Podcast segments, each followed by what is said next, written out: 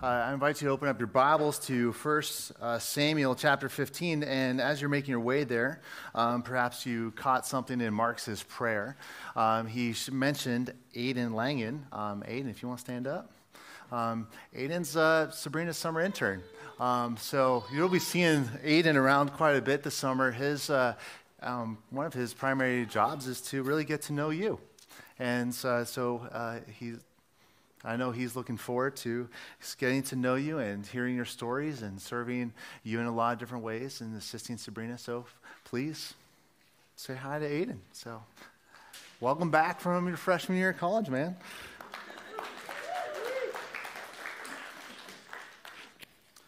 That's a great way to go into God's word with clapping.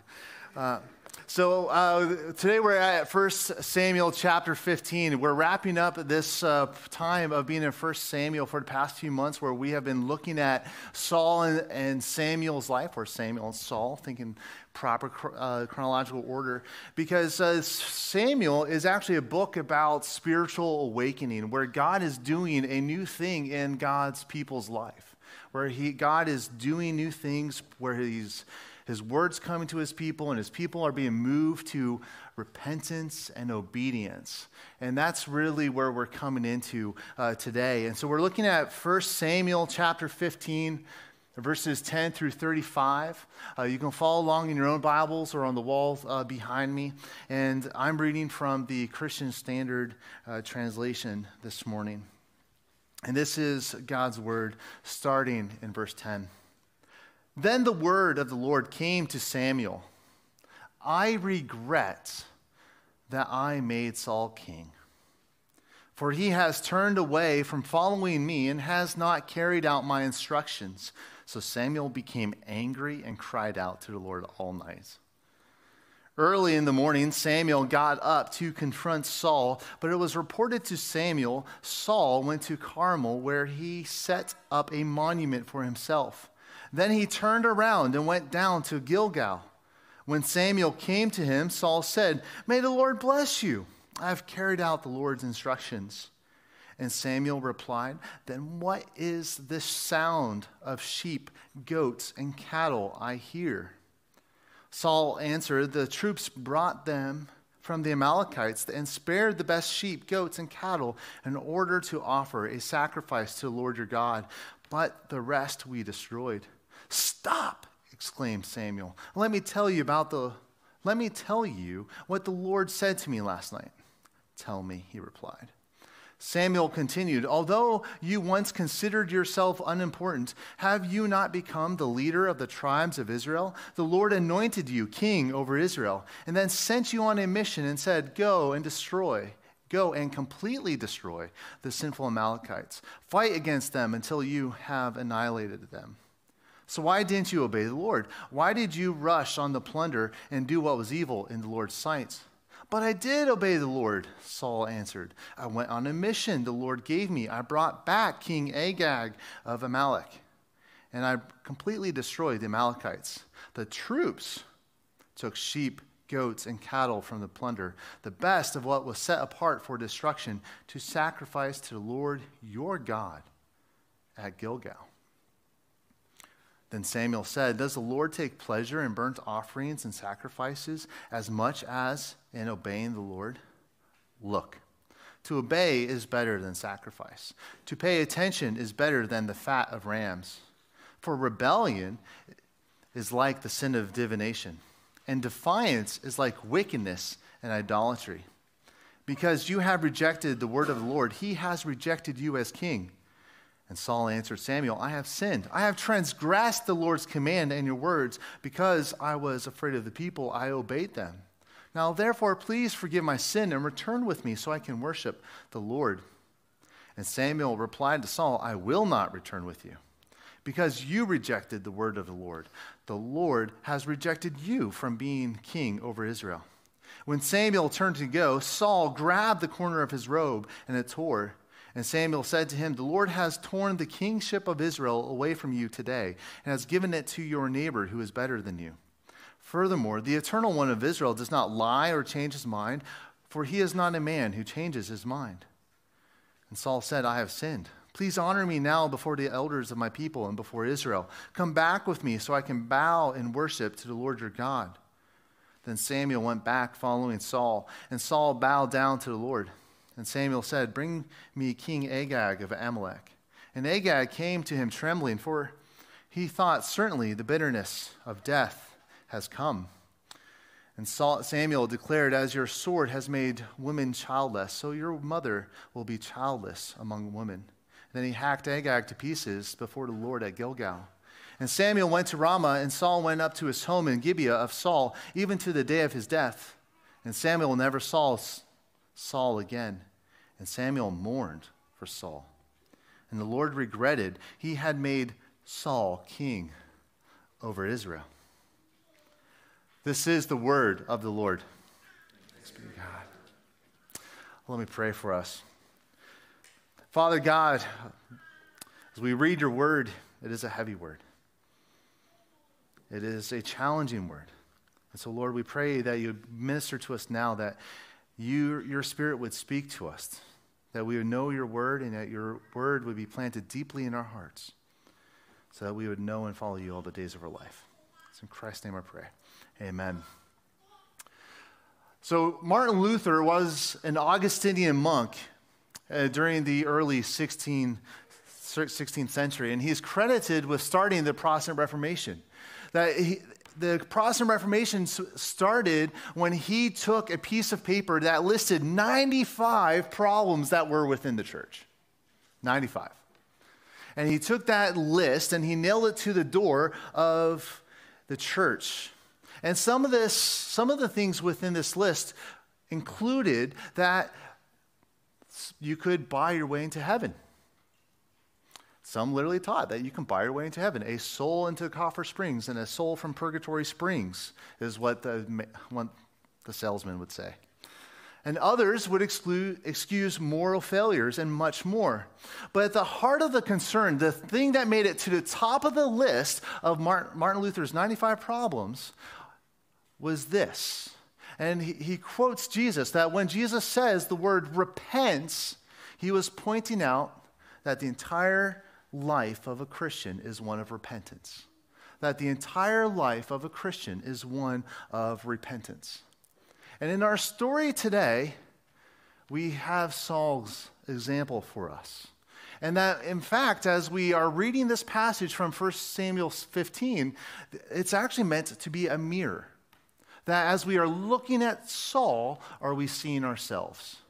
Because the reality is, is that we need to repent of our false obedience.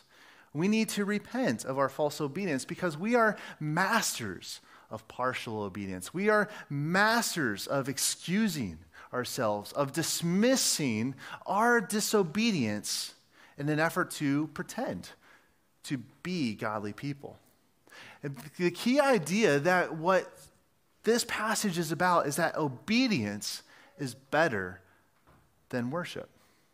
Think about Micah 6 that Parker led us in earlier with the call to confession. It's rather mind blowing that should, does God delight in worship? And like what, 10,000 rivers of anointed oil? Can you just imagine that right there? Just think about the picture that the prophet Micah has of worship right there, of sacrifices. But he has told you, O Lord, what is required of you. He has told you what is required of you to do justice, love kindness, and walk humbly with your God. The whole idea of is that obedience is better than worship.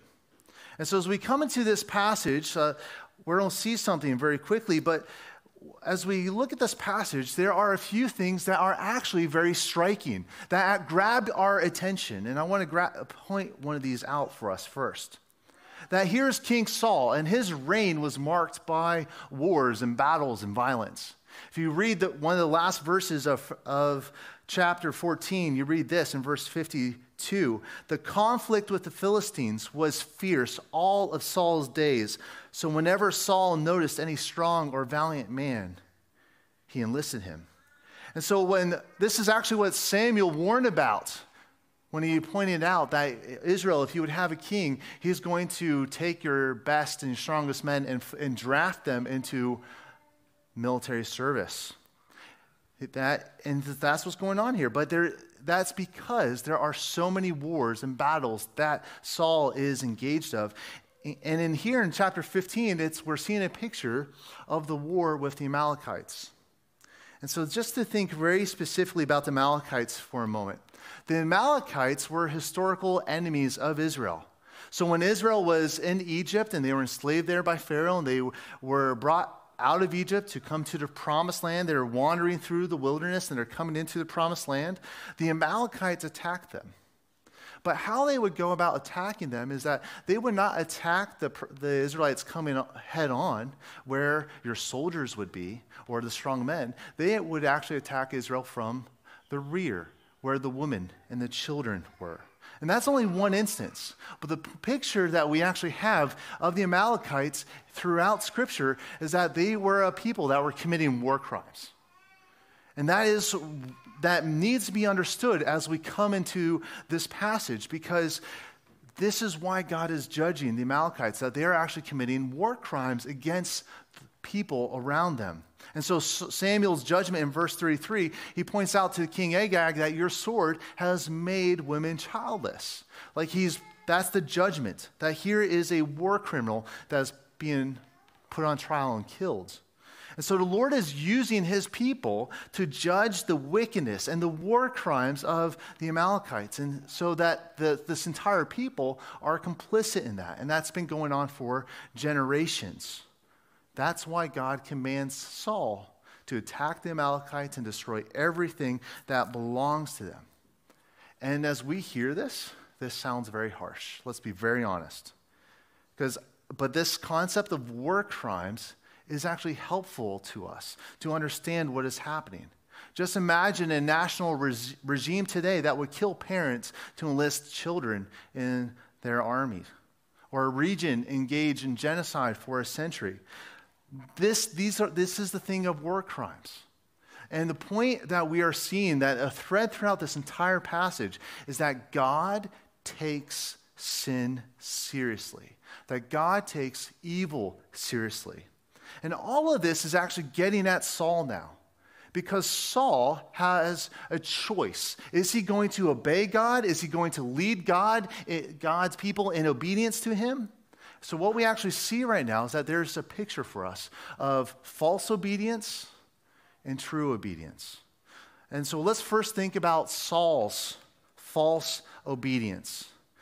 And Saul is told to kill all the Amalekites, but when he attacks the Amalekites, he spares King Ag- Agag, he takes him alive and takes him as prisoner. And yet he is told by God to destroy everyone and everything. Yet, when he comes and meets Samuel, Samuel says to him, like, what is the sound that I hear? You're insisting that you're, you are obeying God, but why am I hearing the mooing? Why am I hearing the bleating? bleating? Why am I hearing the sheep and the cattle and lambs and calves? And so what Samuel goes on, what Saul goes on to say is like, hey, we spared these to make sacrifices. But what's also here is that this is the best of what the Amalekites had. In other words, this is the spoils of war. That Saul is keeping the spoils of war. And so this is why God is sending Samuel to him. But when Samuel also discovers Saul, he, Saul's not where he's supposed to be. He, in fact, finds out that Saul makes a monument for himself. There's pride. Yet all along, Saul is insisting on obeying God. And this is why Samuel just cuts through the nonsense with the question what is all this mooing that I hear? And so here's the first thing for us to know from this example here. This is the first thing to know about false obedience that false obedience is full of excuses. It's full of, of excuses. And it's blame shifting. And it's so easy. Blame shifting is part of our nature and our character due to our sinfulness. Like, in parents, we see this that one of my sons do, does something to his brother, and without fail, I'll hear something like, But he hit me first. He hurt me. Or he, like this morning, he threw a pen at me. And it's likely the truth. Yes, he did hear, throw something at you. and that needs to be dealt with. But at the same time, this is still blame shifting. This is still excuses. excuses. And guess what? Where do they learn that? They learned that from me.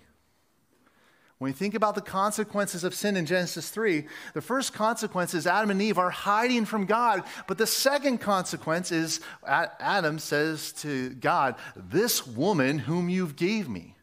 That is a picture of our hearts. And like, I'll do this with Jennifer. Like, I'm sorry for being on edge. I did not sleep well last night whatsoever. But, like, or whatever it may be, it's an excuse, and I'm still being unkind or whatever else it may be. The point is, is that false obedience is full of excuses. And I want us to look at the excuses that Saul is offering to Samuel. Like in verse 20, the first excuse that he offers is, Look at what I have done. So Samuel comes to Saul and says, Look at what you haven't done. And Saul saying, Well, look at what I did do. I have spared Agag, sure, but I've destroyed everything else. And so, what Saul is actually saying is that this partial obedience, I obeyed you halfway, in Saul's mind, he's saying that's good enough. But how easy it is for us to excuse sin on the basis that we haven't sinned in other ways. Like you may say, like, hey, I may have lusted, but I did not look at pornography. I may have lost my temper, but I did not hit anyone. I may have cursed in my mind, but at least I put a smile on my face. See, partial obedience equals disobedience. Partial obedience never legitimizes disobedience. So that's the first excuse that he has. Look what I have done. The second thing is like in verse 15 and also verse 21, where he, Saul is saying, everyone else is doing it. Everyone else is disobeying you. And he points out, look at what the soldiers have done. Don't single me out, we might say. Everyone else does it. I'm just simply the one who got caught. None of this is an excuse for sin because God actually holds each and every single one of us accountable for our own thoughts and our actions. God is the standard for us, not the world, not our friends, only God. That we must take our standards from God. We don't get to compare ourselves with other people to be the, our standard for righteousness. Our standard is actually God Himself. So, the third excuse that he offers in verse 15 is that Saul says, it's, This seemed like a good idea at the time. It seemed sensible that killing all those animals would have been a waste. So, I decided to put them to better use. It simply made sense. And so, surely, like Saul's thinking, you can see that it's the best thing to do given the circumstances. And so, what Saul is saying is actually appealing to is common sense over God's word. And the point is that God's word will not make sense to us so many times. But that's because it's God's word, and it's actually a test of faith for us to step out and actually obey God's word, even when it does not make sense. Because we need to submit to God's word and his ways instead of our own. So that's the third excuse. Another excuse that he offers in verse 21, and again, this is all with like false obedience, partial obedience. But in verse 21, he says, I did it for God. verse 21, I want to worship and the Lord. And so it technically may be a sin, and this is what Saul's thinking. It technically may be a sin, but at least my motives were good. I did it for God. So this is like, to make it almost somewhat trivial, breaking the speed limit in order to be, in order to not be late for a church meeting, or where you exaggerate stories within your own testimony to sound more impressive. This idea of doing things for God does not legitimize disobeying God because all sin is actually against Him. God does not need us to break his laws in order to be glorified or in order to do his work or his will in this world. And so here is Saul, and he's offering this excuse of, like, I did it for you.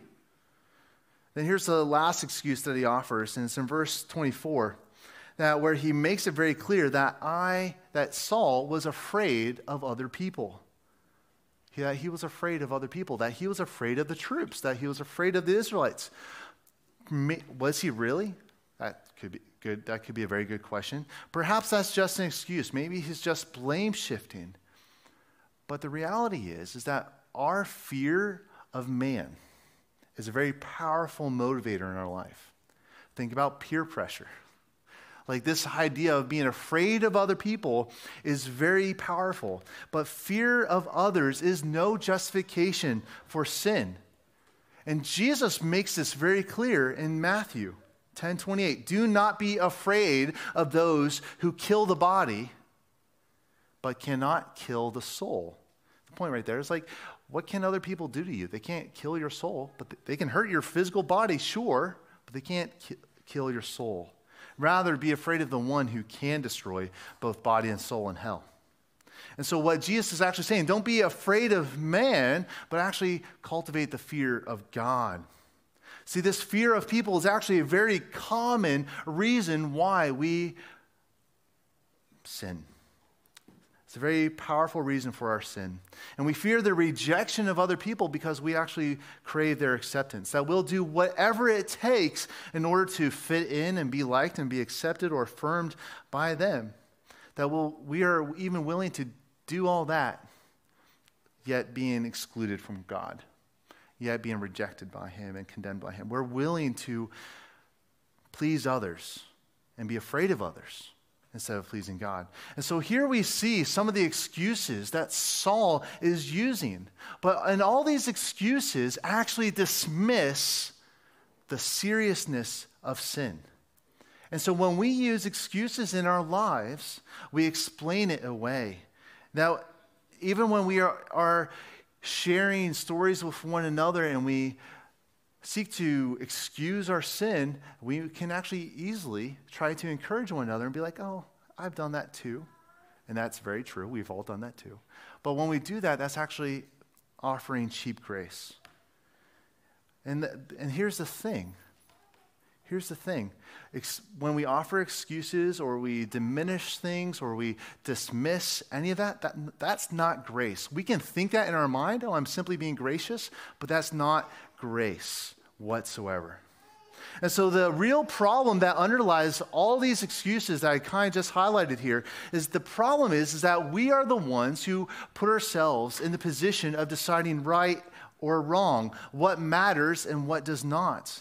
That we judge other people for their failings and excuse our own. That we're the ones who play God and that we think we know better than Him. So that we're acting as if we are the judge of the world and other people. This is what we're seeing here in Saul's partial obedience. But before I get to true obedience, how, here's something else that, to, that we need to consider here that's really striking. It's shocking. As I read this passage, there's a, there, it's mentioned twice, and you get to this verse, and you're like, how in the world, why is this in the Bible? And we, we began there and we also ended there. And this is what we read that God regretted making Saul king. So, what, what, what do we do with this? How should we understand this?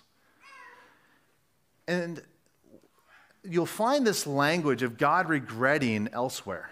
You find it actually with Noah's flood in Genesis 6 6. And there's a theological answer to this and uh, we'll get there, but the theological answer is what we can what we often do with theology is we actually put God in a box. And God is an unboxable God. You can't put God in a box. And so we'll come back to the theology answer, but we also need to understand something about this passage. Because here's this verse that God re- regretted making Saul king. The point is, is that sin is serious business. That disobedience is serious and it saddens the Lord. It breaks his heart. That here's God and he weeps over sin. That God weeps over your sin. We see this in the life of Christ. That with Jesus, he's talking to the rich young ruler, and the rich young ruler is there with all his um, swagger, and he's thinking to himself that, hey, I have perfectly kept the law of God. And he walks away from, God, from Jesus, and Jesus is looking at him, and he is very sad that here's a man walking away from the Lord. See, God weeps over our sin. And so here, one commentator, Dale Ralph Davis, writes this It is a tragedy because Saul has refused to be God's disciple. And this grieves God. He is not, God is not a you win some or you lose some God. Nonchalance is never listed as an attribute of God. And so this is where we look at Luke 15 that when there's a lost coin, what does God do? That when there's a lost sheep, what does God do? That God is one who will leave the 99 to go look after the one. That God is the one, and think about the prodigal son, that here's a God who delights in the fact that people repent and follow him. All of heaven it breaks out in celebration. So when this person walks away from the Lord, there's grief, it's, there's sadness. And so some actually look at this verse and they think that here's a picture of God changing your mind, just like you or I would change our mind. And in fact, this was a big trend like 20 some years ago openness theology, open theism, and so forth. And it's actually uh, cruel and unbiblical. That's not in step with what we know about God's character. Even in this chapter, like jumping ahead to verse 26, that Uh, 26, 29. But specifically, it's like Samuel points out that the eternal one of Israel does not lie or change his mind, for he is not a man who changes his mind. And so here we be, we're beginning to see a theological answer, but the point is sin grieves the Lord. And the theological answer is that the human writers are using human ideas and human characteristics to describe God. That's simply, it's called anthropomorphisms. It's using human ideas to describe God because here's God. He is knowable, yet he's unknowable. That he's comprehensible, yet he's incomprehensible. That, and so the point is for us to know that our sin grieves the Lord, that our partial obedience is actually disobedience and it breaks the Lord's heart. That your excuse making, my, my blame shifting, breaks the Lord's heart and brings tears to our Lord. And so all of this is getting at the question of what does true obedience look like? What does true obedience look like? Very briefly, there's four things. And well, first off, that true obedience involves the whole heart, the whole person. That later in the next chapter, Samuel is sent to meet little David. And we read that we read this verse that man looks on the outside, but God is the one who looks at the whole heart. And that this wholehearted obedience should lead to a life of integrity. This is Micah 6. This is even Psalm 24. Who can ascend to the hill of the Lord? He who has clean hands and a pure heart. So that true obedience involves the whole heart. Number two, is that true obedience ends excuses. True obedience ends excuses. That we face up to our guilt, we face up to our responsibility rather than offering excuses for our sin. So that's the, an end to excuses. Third thing is that there's a movement towards God. And this is getting at repentance here, where we are turning away from sin and turning to God. And this is more than being frustrated with yourself, and it's more than being remorseful. It's actually dealing with a concern for God's reputation over yourself. It is a Godward in orientation.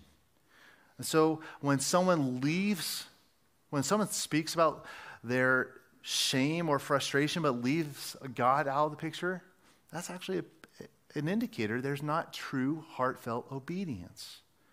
So, true obedience is movement towards God. And fourthly, that true obedience is a movement that results in action. That it's this idea, again, of repentance. That it's not just uh, turning away from sin and to God, it's actually putting sin away in your life and clinging to the ways of God. It's, there's a change of life, there's a transformation because you're following Jesus together. But all this gets at the question of how is this true obedience possible? How is this true obedience possible? This is, think about the question of the source of true obedience. And there's this wonderful passage in John 8. It's an incredible picture where a woman is caught in adultery and she is thrown before Jesus. And there are people around Jesus, they're literally using this woman as a pawn. They're using her as a pawn to trick Jesus. That either Jesus upholds the law of Moses and will be attacked and killed by the Romans on the spot because there's a garrison right behind him, or he will reject the law of Moses and he will lose his popular following among the Israelites. It's a trap. The religious leaders are using the woman to tra- trap Jesus. And so the question, and like the, question to Jesus is that the law of Moses says this woman who's caught in adultery should be stoned. What do you say? And Jesus, who's brilliant, he doesn't answer the question. He doesn't answer the question. To the point where people are rather impatient with him. It's like, and so they ask him again. And this is what he says to the crowd that he who is without sin should throw the first stone. Just to highlight this, who's the one without sin in that passage? It's Jesus. Is he picking up the stone at that point? He's not. And so, but you read the wonderful details that slowly, beginning with the older people, people left until it was just Jesus and the woman. And he asks her a question at that, that point Has anyone condemned you? And the woman says, No. No one, my Lord. And he replies to this and says, Neither do I. Go and sin no more. And here's the logic to the gospel there's no condemnation, and that leads to obedience. No condemnation leads to obedi- obedience. Forgiveness leads to obedience. Love leads to obedience. Romans 2 4. Do you not know that the kindness of God is meant to lead to obedience? And so, what we do is we actually flip that around. That we say obedience leads to condemnation. Obedience, obedience, see what I did there? Leads to forgiveness. Obedience leads to f- no condemnation. Obedience leads to love. And to be very clear, that's not the gospel. The source of true obedience is God's love for you in and through Jesus Christ. That Jesus died upon the cross for your sins, that he died for you, that he went to the cross with your name in mind. He forgave you and he gives you a new reputation. And there's absolutely nothing that you can do to cause, to cause God to love you any less because he knows you inside and out. And so, as a result of that absolute sure love, you can stop pretending, you can stop making excuses, you can stop blaming. You can now own your sin. You can admit it. You can move towards God in repentance. And that's when you also experience the healing that is already yours because there's no condemnation for those who are in Christ Jesus. It's then you'll be free. It's then you'll know the full experience of the forgiveness that's yours because there's no condemnation. So, the source of this true obedience is God's kindness, because God's kindness is meant to lead to our obedience. Let's pray. Father God, we thank you for your good word. As we consider your word, it's hard, it's shocking, and it's true. It's lovely, it's beautiful. That you are our Heavenly Father who loves us and who forgives us, and your kindness is meant to lead us to obedience. That there's truly nothing that we can do to earn your love. There's nothing that we can do for you to reject us because you love us and you are faithful to us. So, Father, we pray that you'll give us hearts of obedience, that we would be working out the salvation that you have given us in Jesus Christ. So, Father, we pray we pray this. We ask this for your Holy Spirit to do your wonderful work in our lives. In Christ's name I pray. Amen.